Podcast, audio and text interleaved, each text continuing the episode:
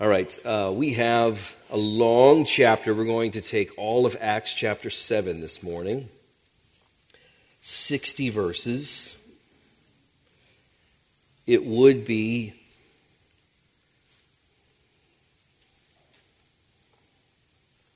be helpful if, if, if you don't have a Bible maybe with you to use one. Hopefully, there's one in the, the seat in front of you that you could use to see what's happening. Um, in this passage because it's a whole. It's Stephen's defense, his apologetic, his defense of the faith before the Sanhedrin. You know, I have to admit that reading through this, I just wondered why does Stephen just give a history lesson to the guys who know this history? And why did he give the history lesson and they get so mad at him? The Lord was good as I'd stared at this a little longer, to show me that this makes a lot of sense. And Stephen was empowered by the Holy Spirit to give this defense, to answer the question for the accusations for which were coming at him. What did they say? He talks about the law incorrectly, and he talks about the temple incorrectly.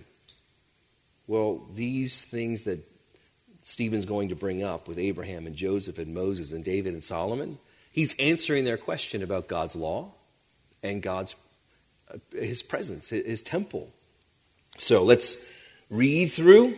Follow as I read. This is the word of the Lord, and how powerful it is for our hearts. And the high priest said, Are these things so? And Stephen said, Brothers and fathers, hear me. The God of glory appeared to our father Abraham when he was in Mesopotamia, before he lived in Haran and said to him, Go out from your land. I totally had a bug spider fly right in my Bible. I apologize. It's the devil shows up on Sunday mornings all the time. Verse 2 Stephen said, Brothers and fathers, hear me. The God of glory appeared to our father Abraham when he was in Mesopotamia before he lived in Haran, and said to him, Go out from your land and from your kindred and go into the land that I will show you. Then he went out from the land of the Chaldeans and lived in Haran. And after his father died, God removed him from there into this land in which you are now living. Yet he gave him no inheritance in it, not even a foot's length, but promised to give it to him as a possession to his offspring after him, though he had no child. And God spoke to this effect that his offspring would be sojourners in a land belonging to others and would enslave them and inflict them 400 years. But I will judge the nation that they serve, said God. And after that, they shall come out and worship me in this place. And he gave him the covenant of circumcision.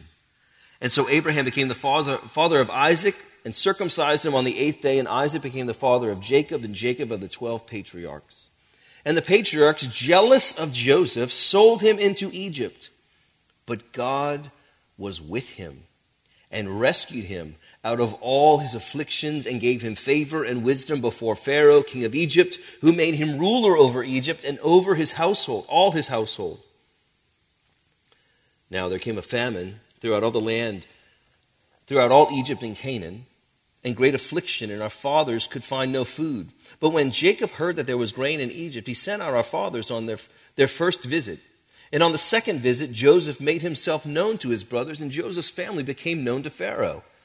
And Joseph sent and summoned Jacob, his father, and all his kindred, 75 persons in all. And Jacob went down into Egypt, and he died, he and our fathers. And they were carried back to Shechem and laid in the tomb that Abraham had, brought, had bought for a sum of silver from the sons of Hamor in Shechem. But as the time of the promise drew near, which God granted to Abraham, the people increased and multiplied in Egypt until there arose over Egypt another king who did not know Joseph. He dealt shrewd, shrewdly with our race and forced, forced our fathers to expose their infants so they would not, be, would not be kept alive. At this time, Moses was born, and he was beautiful in God's sight. And he was brought up three months in his father's house, and when he was exposed, Pharaoh's daughter adopted him and brought him up as her own son. And Moses was instructed in all the wisdom of the Egyptians, and he was mighty in his word and deeds. When he was 40 years old, it came into his heart to visit his brothers, the children of Israel. And seeing one of them being wronged, excuse me, he defended the oppressed man and avenged him by striking down the Egyptian. He supposed that his brothers would understand that God was giving them salvation by his hand, but they did not understand. And on the following day, he appeared to them as they were quarreling and tried to reconcile them, saying, Men, you are brothers. Why do you wrong each other? But the man who was wronging his neighbor thrust him aside, saying, Who made you a ruler and a judge over us? Do you want to kill me as you killed the Egyptian yesterday? At this retort, Moses fled and became an exile in the land of Midian, where he became the father of two sons. Now, when 40 years had passed, an angel appeared to him in the wilderness of Mount Sinai in a flame of fire in a bush. When Moses saw it, he was amazed at the sight, and he drew near to look. There came the voice, there came the voice of the Lord. I am the God of your fathers, the God of Abraham and of Isaac and of Jacob. And Moses trembled and dared not, did not dare to look. Then the Lord said to him, Take off your sandals from your feet, for the place where you are standing is holy ground. I have surely seen the affliction of my people who are in Egypt, and I have, have heard their groaning, and have come down to deliver them. And now come, I will send you to Egypt. This Moses, whom they rejected, saying, who made you a ruler and a judge? This man God sent as both ruler and redeemer by the hand of the angel who appeared to him in the bush. This man led them out, performing wonders and signs in Egypt, at the Red Sea, and in the wilderness for 40 years. This is the Moses who said to the Israelites, God will raise up for you a prophet like me from your brothers. This is the one who was in the congregation in the wilderness, and the angel spoke to him at Mount Sinai with our, and with our fathers. He received living oracles to give to us. Our fathers refused to obey him, but thrust him aside.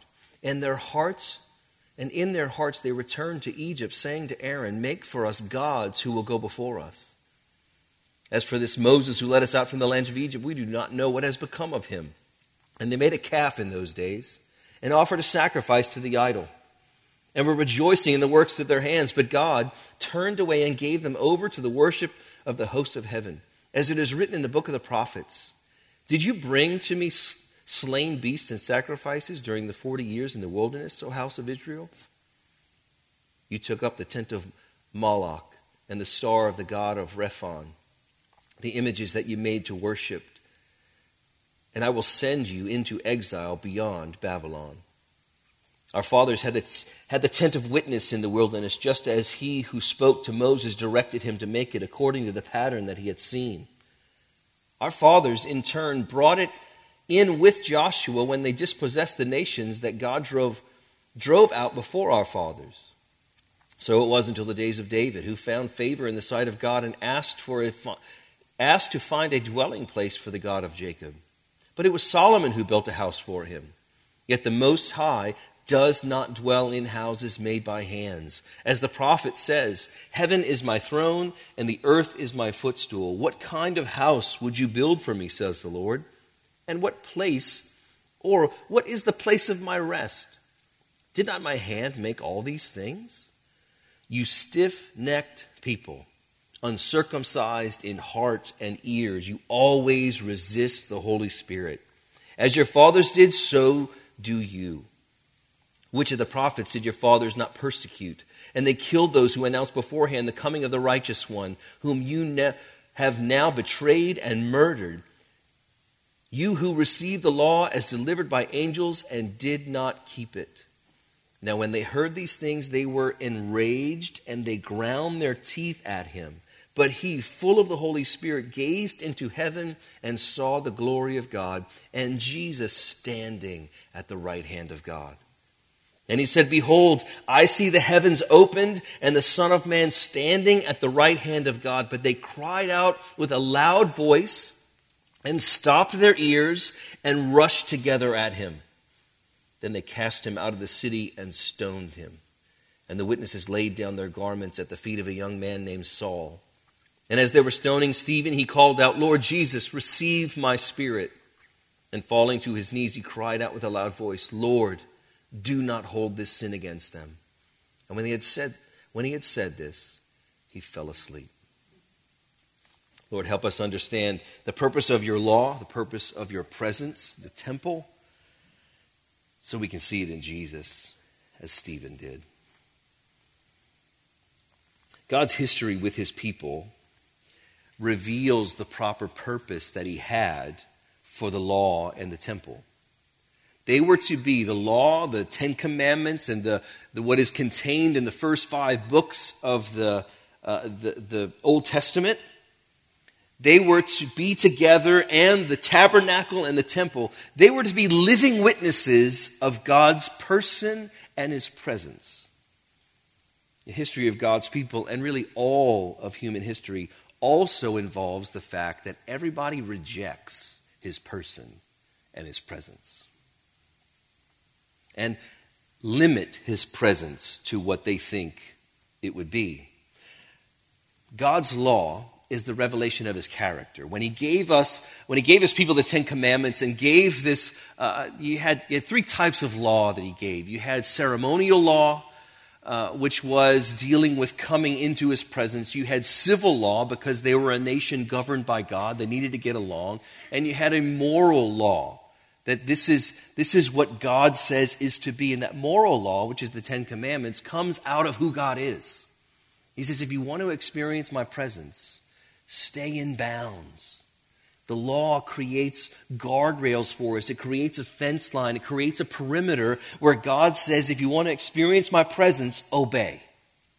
And when we obey his law, we experience his person, his character. But behind every one of those principles is his person. God's tabernacle, his temple, the ark itself was the reminder of God's presence and the location from which he would rule and reign all over. His rule and reign would be known throughout all the world. When Solomon built the temple, he said, The entire world can look right here and know something about your presence. And God said, I want you to build this so all of the nations of the world can come and experience my presence. Now, Stephen masterfully and winsomely uses four epochs, four periods of time of God relating to his people to reveal his law and his temple are now fulfilled in Jesus. Jesus is the fulfillment of God's person. It, it pleased God for all the fullness of God to dwell, to tabernacle in Jesus. And so wherever Jesus went, that was the experience of his presence. And we see these four epochs in Abraham's life, Joseph's, Moses and then David, Solomon kind of together because of the, the temple. David wanted to build a temple for God, but he, God told him, you, You've shed too much blood. Your son will build it for me. But he, he even told David, He said, Why do you want to do this? I'm God. But David, in his heart, wanted to have something on the earth that would represent the greatness of what he knew God to be.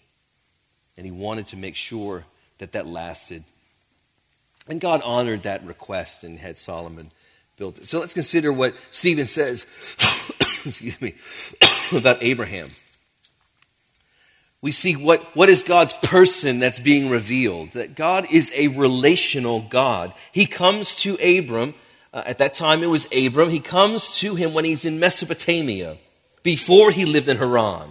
He's in Mesopotamia uh, with his father and his brother, they go out. Uh, in Genesis, you actually said his father said, Hey, let's, let's get out from this place. But along the way is when God said, Hey, it's t- I've got something in store. But what we see about God in his relationship, he initiates that relationship. He initiates the relationship with his people. And that relationship is a relationship based in faith. God came to Abraham and just simply said, Trust me. I'll lead you. Trust me. And we know from the story of Abraham that he believed even when God said, I'm gonna, I promise this for, for your entire legacy of your life, that your child is going to be the, the one to carry the promise of salvation to everybody who believes. Abraham says, I got nobody. Got this distant guy, Eliezer of Damascus. I got nothing. Tries to do it his own way, has Ishmael. That's not the promise when God said, I've got a promised one and that's going to be Isaac. But it was, remember, he believed God. Abraham believed God, and God counted it to him as righteousness. There's, a, there's not a performance based relationship, it's a faith based relationship. And it's confirmed by the covenant. There are several covenants that we see in Abraham's life, but mostly it's the one of circumcision. God was telling Abram, Abraham, in that moment, I'm going to give you a covenant that is on the very organ by which I'm going to provide and fulfill my promise to you. That's weird, isn't it? It's weird. Why, why in a place of shame? Why in a place that we cover? Why in a place that, but weirdly enough, everybody knew who was circumcised and who wasn't back then? Very strange. God is God's very particular about this. Why? Because he wants Abraham to know, I have made a covenant with you. And what I love about how we sang this morning is that God's the one, Kerr read this, God's the one that keeps his covenant. He's the one that remembers his covenant. And he remembered it with Abraham. So that, that's God's person that is revealed. Remember, this is way before the law is given. God establishes his relationship with Abram, Abraham. This is how it's going to be. It's going to be based in faith way before the law comes.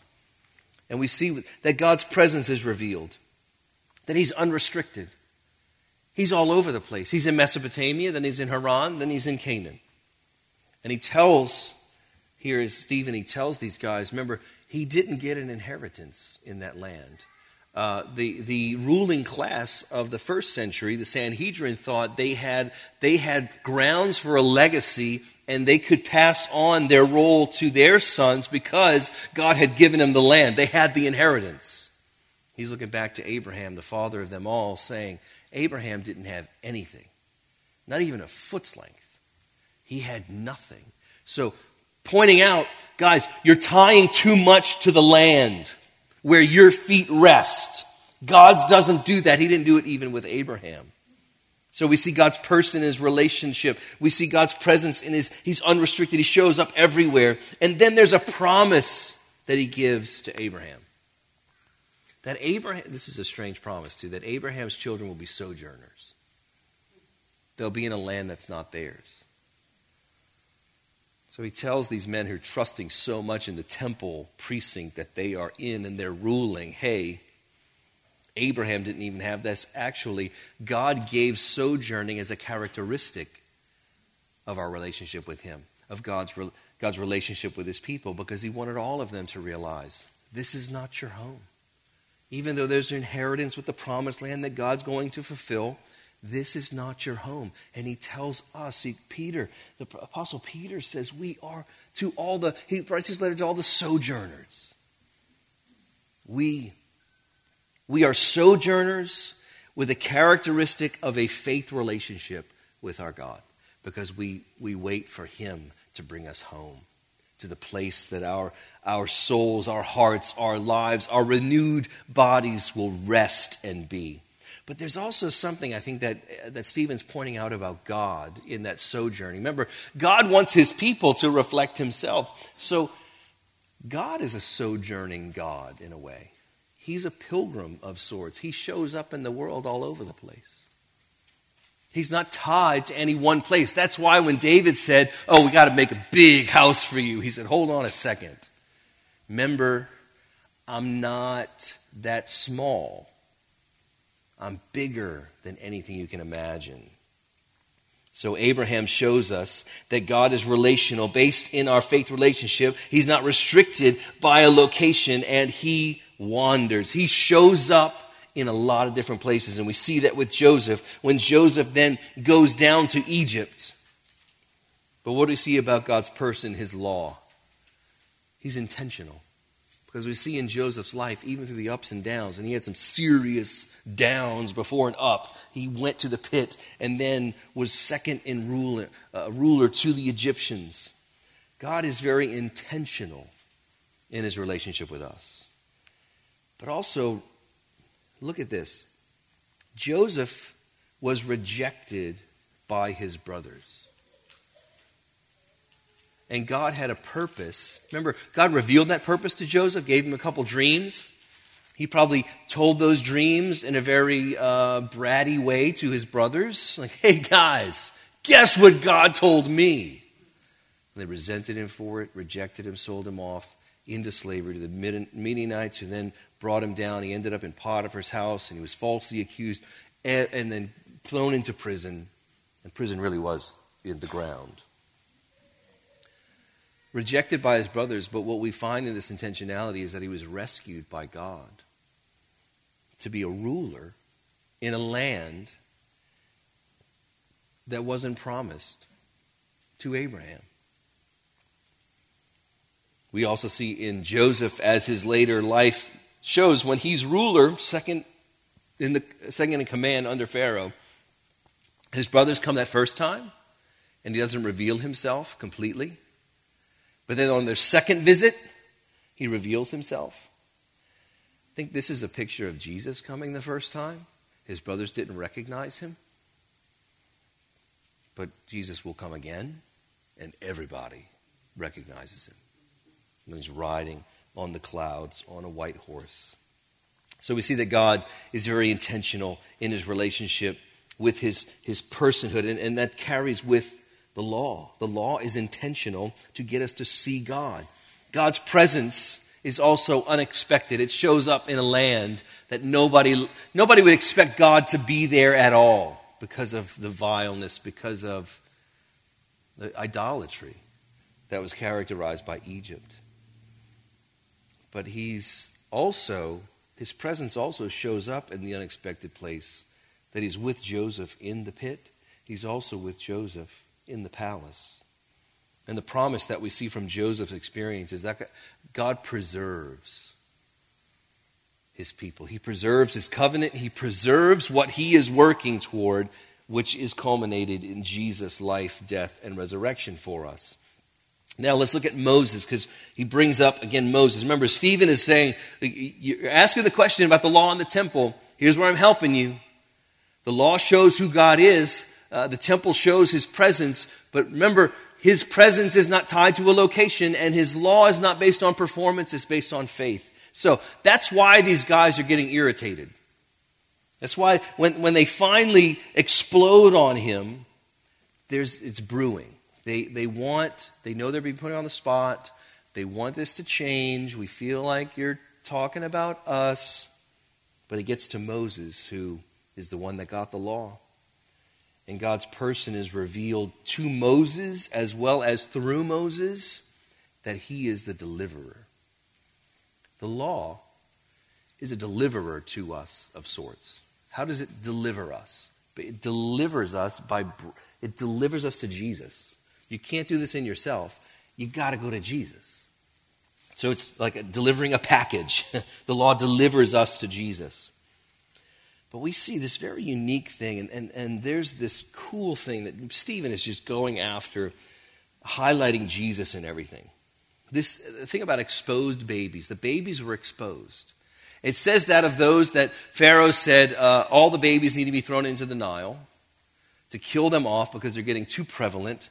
But it also says Moses was exposed. So what did God do? He preserved one out of all the ones that were perishing. It's a picture of Jesus. Jesus is that one that, that is the beautiful one before God that does the work of being our deliverer, who all who are perishing can be saved now. We see in Moses' life that there's power and might.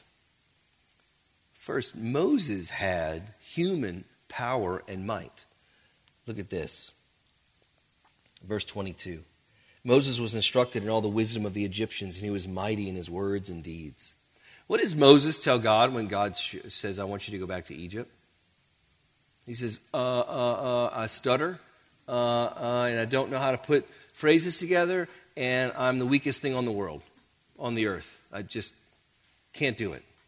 So, where he, finally God says, All right, I'll give you Aaron. But no, he really was. There, there's an Egyptian legend that involves Moses that he led an attack for Pharaoh and won. This guy knew what to do. He was educated, he was empowered in all the mighty works.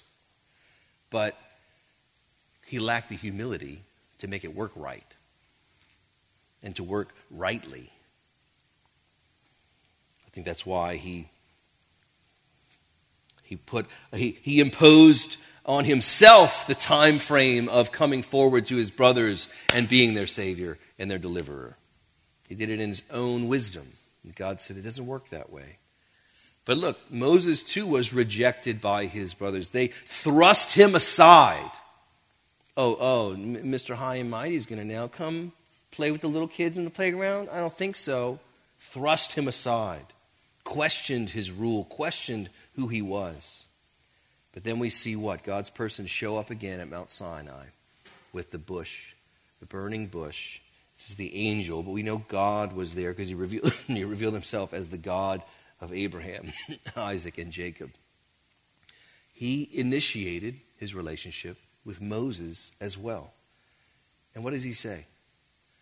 I am. God says to him, I am. I. This is God's name that Moses. Who? Who? They're going to ask your name. Who should I say sending me? Tell them, I am has sent me to you. And then we find that when Moses leads them out back to that same place at Mount Sinai, he gives them, remember, that's Mount Sinai. He says the law is then given at Mount Sinai, not at the temple. These guys are connecting all of this location stuff to the temple as if they have authority and God's, uh, uh, they have God's support or, or uh, words are escaping me right now. Uh, favor, that's the one I'm looking for. They have God's favor because now they have the temple. Stephen's letting them know, hey, Way before that, Mount Sinai was a big deal. That's where God gave the law. He didn't give the law in the temple, He gave the law there. But what does He call them? Living oracles. The law was to be what would, remember that guardrail, that perimeter that keeps God's people experiencing His presence if they obey. What do we see about His presence? His presence shows up in the wildernesses of life.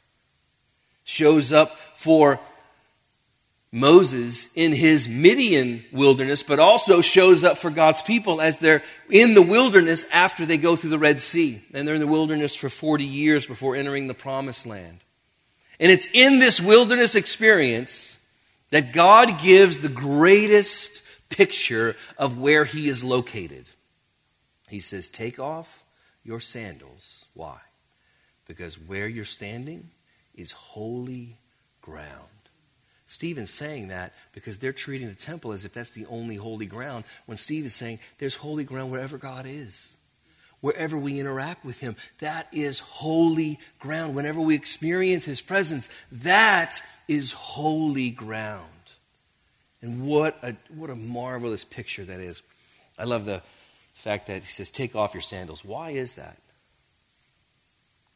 Well, sandals are man made, and God is telling him, I think, one of the things that's happening. He says, I don't want anything man made in between me and you. I, want to, I, want to, I want you to experience my presence in this moment.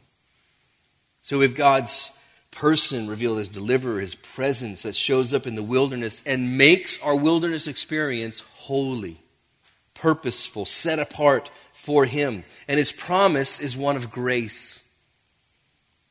God will only respond in grace to a faith relationship. He does not respond with grace in a performance based relationship. It's always in a faith. When we trust Him, we find there is ample grace to walk in. But in this grace, God keeps with His people when they continue rejecting Him. They reject Him when Moses goes up to the mountain, he's gone too long. They start to freak out. In their hearts, they return to Egypt already. And so they're going to bring something of Egypt right there for them to look at. Uh, Aaron, help us just make something because that will go before us. That will be the God that will bow to and go before us. Moses has disappeared. I wonder if they were looking at Moses as a God and they, they didn't, they couldn't do that. So they start to freak out. But what does God do?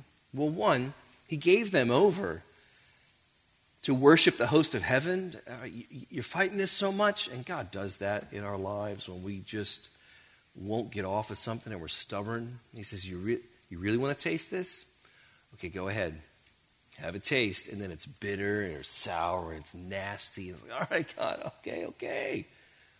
God does that He did this with people, with his people in the Old Testament. I think it's still something we bump into in our lives. God, but God does not reject us, He stays with us by grace.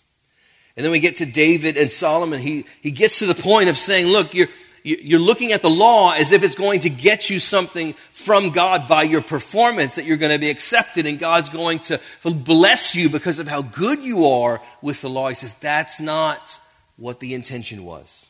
It was our relationship with God is based in faith, and the law helps us experience that relationship. But we get to David and Solomon, which is then the temple is there. When the, the, the, temple uh, started to begin feeling like this was the only place of God's presence, they were misunderstanding that. They were misunderstanding that God was limited to one place on the earth. But what is God's person that's revealed? I love this phrase. Verse 45. Our fathers, in turn, brought it, brought it in with Joshua when they dispossessed the nations that God drove out before our fathers. This, what is that describing? God fulfilled his promise to Abraham hundreds of years before. God fulfilled his promise. He is a promise keeper. He remembers his covenant. He cleared out the land for his people. Now they brought his presence. In verse 44, our fathers had the tent of witness in the wilderness. They brought the tabernacle with them. They brought the ark of the covenant with them. Now we look, sometimes they used it as a, a, a lucky piece for war. Let's bring the, the ark with us so we'll win. Try to do the superstitious thing. Philistines got it a couple times didn't help them because it was the wrong use of the ark. But what we see in God's presence is that God's presence is unlimited, it's not limited to a particular location. The tent of witness went around, it traveled with God's people. I think that's, that's probably a better understanding of how the Holy Spirit is inside of believers today because God's presence walks around the earth again. It travels with his people. It's not, ref- it's not uh, confined to one location. But the tent of witness is his dwelling place. But what is, what is the tent of witness and the, the temple? What was it to signify? That a pure and holy God was able to be in the presence of a vile people because of a sacrifice that was made. And we put that on Jesus.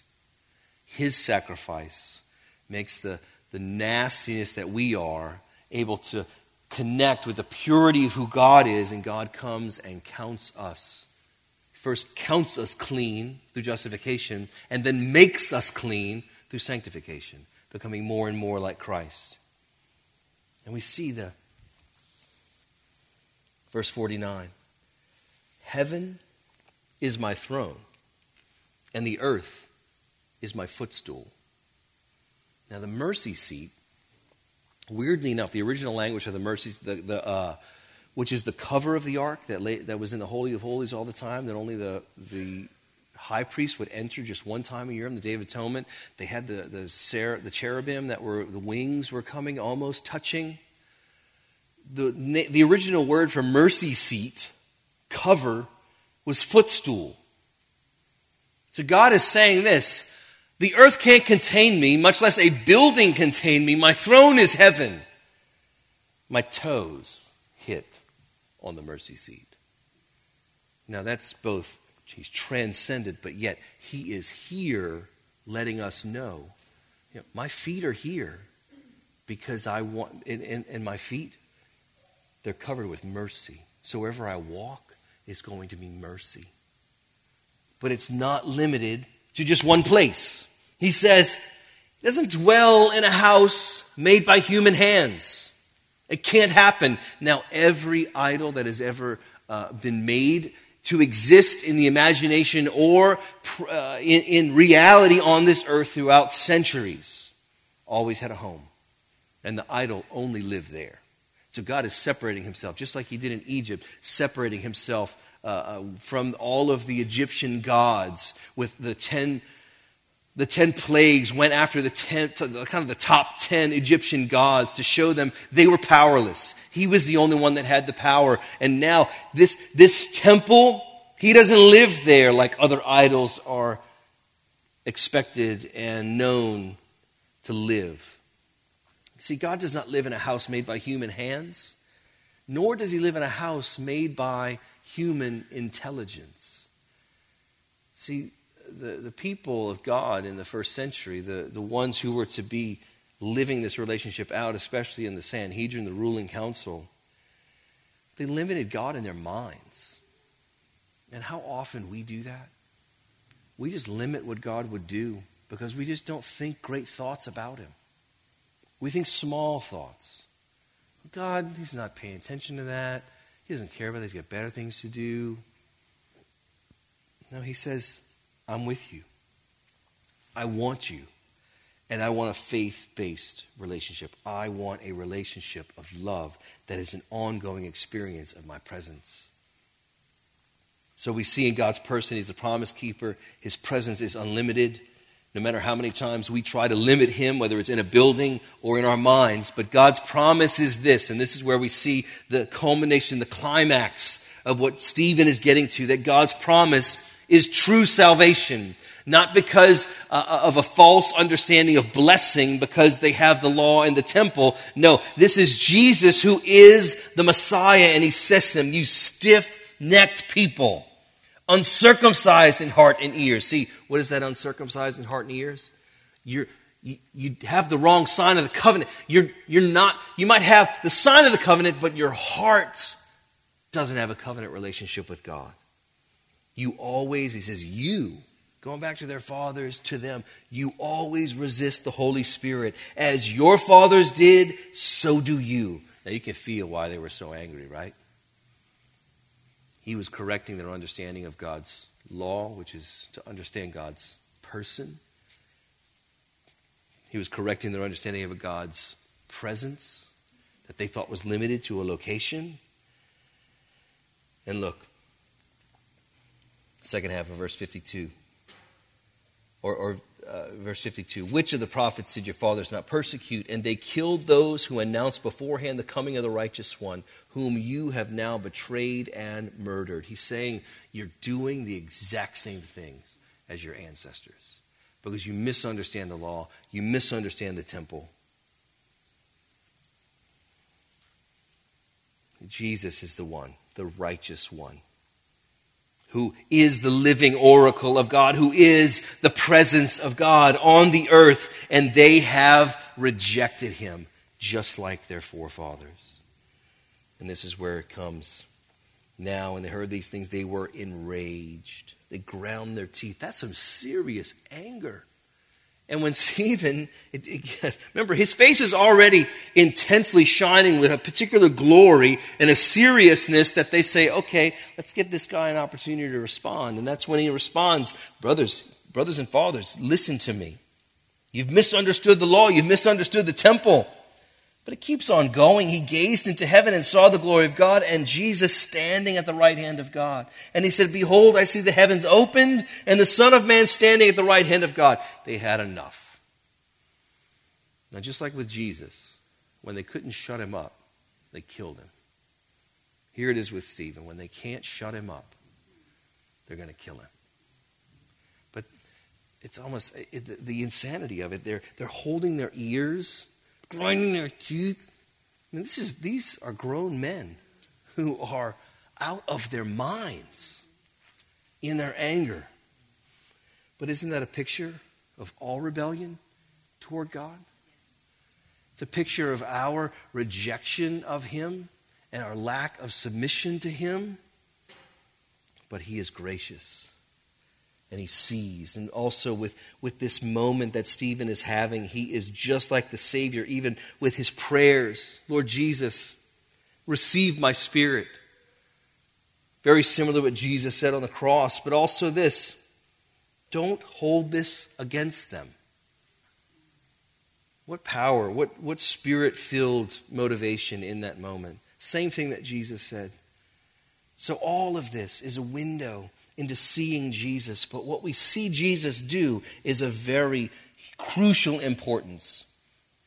When he gazes into heaven, verse 54, when he, uh, 55 rather, when he gazes into heaven and saw the glory of God, he sees Jesus standing at the right hand of God. Now, throughout Scripture, especially the New Testament, uh, um, in, the, in Paul's letters, where is Jesus? What is Jesus doing at the right hand of God typically? He's, sitting, he's seated down, he's sitting. Now, there's a, uh, there's a difference in this. Why is he standing? Is, there, is he confused? Is he nervous? Is Jesus peering in like, Father, what we got? This is going to be good? What's going to happen here? No, everything is settled and he's in control of all of it. But I would think you, you can see it this way Jesus is seated in terms of he's not doing any more work for salvation, his work is done. And he sits as the authority, it's finished. So he sits in respect to our salvation. He stands in respect to our persecution and our suffering. But what is he doing? He's our witness in that moment. He's our witness against Satan himself. He's our witness as our intercessor before the Father, saying, This, this, this will keep going, and he's praying for us. Oh, do you feel him standing over you? Not in judgment, not in ridicule, not in harshness, but in anticipation. He's standing looking at Stephen, anticipating, pleased with the work that Stephen is doing, and anticipating welcoming him into eternity with him. Jesus stood as a witness to Stephen, as Stephen stood as a witness to Christ. And what a beautiful picture that is. And really, I think to to conclude this is to, to remember how Stephen gazed into heaven. There was a, the chapter in, in A.W. Tozer's book, The Pursuit of, the Pursuit of God, called The Gaze of the Soul. And it's always stood with me because I, I want to see, excuse me, see Jesus, really see him not just see his activity or see an answered prayer. I, those are good. I want those. I just want to see Jesus. So, what is the gaze of our soul? The gaze of Stephen's soul was the, the risen and exalted Christ. That's our gaze, too. So, when we gaze upon him now, we trust him to know his person in a faith relationship. But we also understand that His presence is not located in one particular spot, it's in us through the power of the Spirit. And we're able to walk in His presence and experience His presence in ongoing, ever increasing measure. Amen. Let's pray. Lord, thank you for this reminder that we are to see your glory. Oh, we do want to see your glory. And that, that glory is Jesus. We want to see Jesus with everything that we are. And Lord, I pray that we would live lives that indeed would be windows into the heavenlies, that we would be windows uh, for people to see Jesus, and that we would see you so exalted, so glorious. Lord, that it's easy to obey you, it's easy to give our lives to your glory. We thank you. We love you. In Jesus' name we pray. Amen. Kurt's going to come up for our commission. Forgot my Bible. Man, what a word. So, to end that word, one of the things we w- want to do now is we want to remind ourselves of things that we're doing as a local body to continue the going of Christ in our life. And so, I just got a couple of announcements. The first one it's awesome to see how many people are in Jeff's group. I get to drop my daughter off there. So on Wednesday nights, he's leading a group called Knowing God's Peace, where people are wrestling and discussing and trying to get better in creating a life of trust and to give God their anxieties and stuff like that. And it is awesome to just see people sitting around talking, discussing it, praying with each other, laughing with each other, and really just honestly opening their lives. So if you have not been a part of that and you want to, it's at Jeff's house on Wednesdays. um, at 7 p.m. to 8:15. He does cut it off right at 8:15, and then people hang out to like 11. No, I'm just playing. Um, but they do hang out. They got snacks and stuff like that. Also, an awesome, uh, I guess, a praise report is this past Tuesday was the 215 Tribe's first Tuesday night midweek Bible study, and we had three new youth come that aren't a part of the group, and it was awesome. And the best part was I didn't even lead it. The youth led their own youth through studying the, the book of Ephesians. And so I only put my little two cents in when I needed to, but they did a, they did a great job on leading their own peers through the Bible. And then, of course, they like to play pool and hang out and goof off after that. But it was awesome. And so just keep praying for the 215 tribe that God would continue to add to our youth community so that more and more youth would come to know Christ. Um, also, the, the last thing I want to mention is right after the service, if you are part of the children's ministry or your kids are here, I've sent out an email, I've sent out uh, a text to remind you because I love to remind. If you don't know me, you know that I am a bulldog with text. You will get text for everything. I have mastered that art, okay, because I'm a millennial. And so we created that whole movement of the texting discussion instead of calling on the phone and actually remembering people's phone numbers. But our back to school pool party bash is right after the service. Um, it, it's at the Haun's House. It's at 519 West 16th Avenue. And so there's food provided. There's going to be games and competitive games for the kids to win prizes. I love prizes, so I have a whole bunch of prizes from the greatest store ever known to man, known as Dollar General. Um, and so we're going to have a good time. There's going to be music. We're going to pray over the kids. They're going to swim. They're going to play games, and they're going to they're just going to enjoy. And it's just to celebrate our our kids ministry on the the kids that the Lord has allowed this local body to serve and love on is a gift from heaven. So, parents, I want to let you know your kids are a gift from heaven. I know they can be aggravating at times. Trust me, I have six of my own. But they are precious in the sight of God, and it is our jobs as parents to continue to live Christ in front of them so that one day they will embrace the faith themselves. And uh, it, I always tell my kids this that I am your temporary father, but I can be your eternal brother. And uh, that's the best thing about baptism. Uh, the last thing is men. I want to just harp on this. I know I'm probably harping this maybe too long. Our men's ministry, the Pilgrims, is restarting September 13th. And everybody that was a part of our first initial kickoff of it, man, it was so awesome. 22 men around a table discussing pursuing God together is a gift that you can't even describe. And so we're going to pick up the next journey that we will go on. It's uh, called it Shepherds.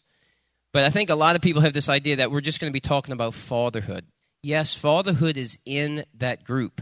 But the idea that I have is we need older men to be a part of it. We need younger men to be a part of it. We need youth to be a part of it. Why? Because every man is called by God to shepherd people in their life whether it's their friends or whether it's their children or whether it's their spouse or whether it's their coworkers or whether it's their kids at school.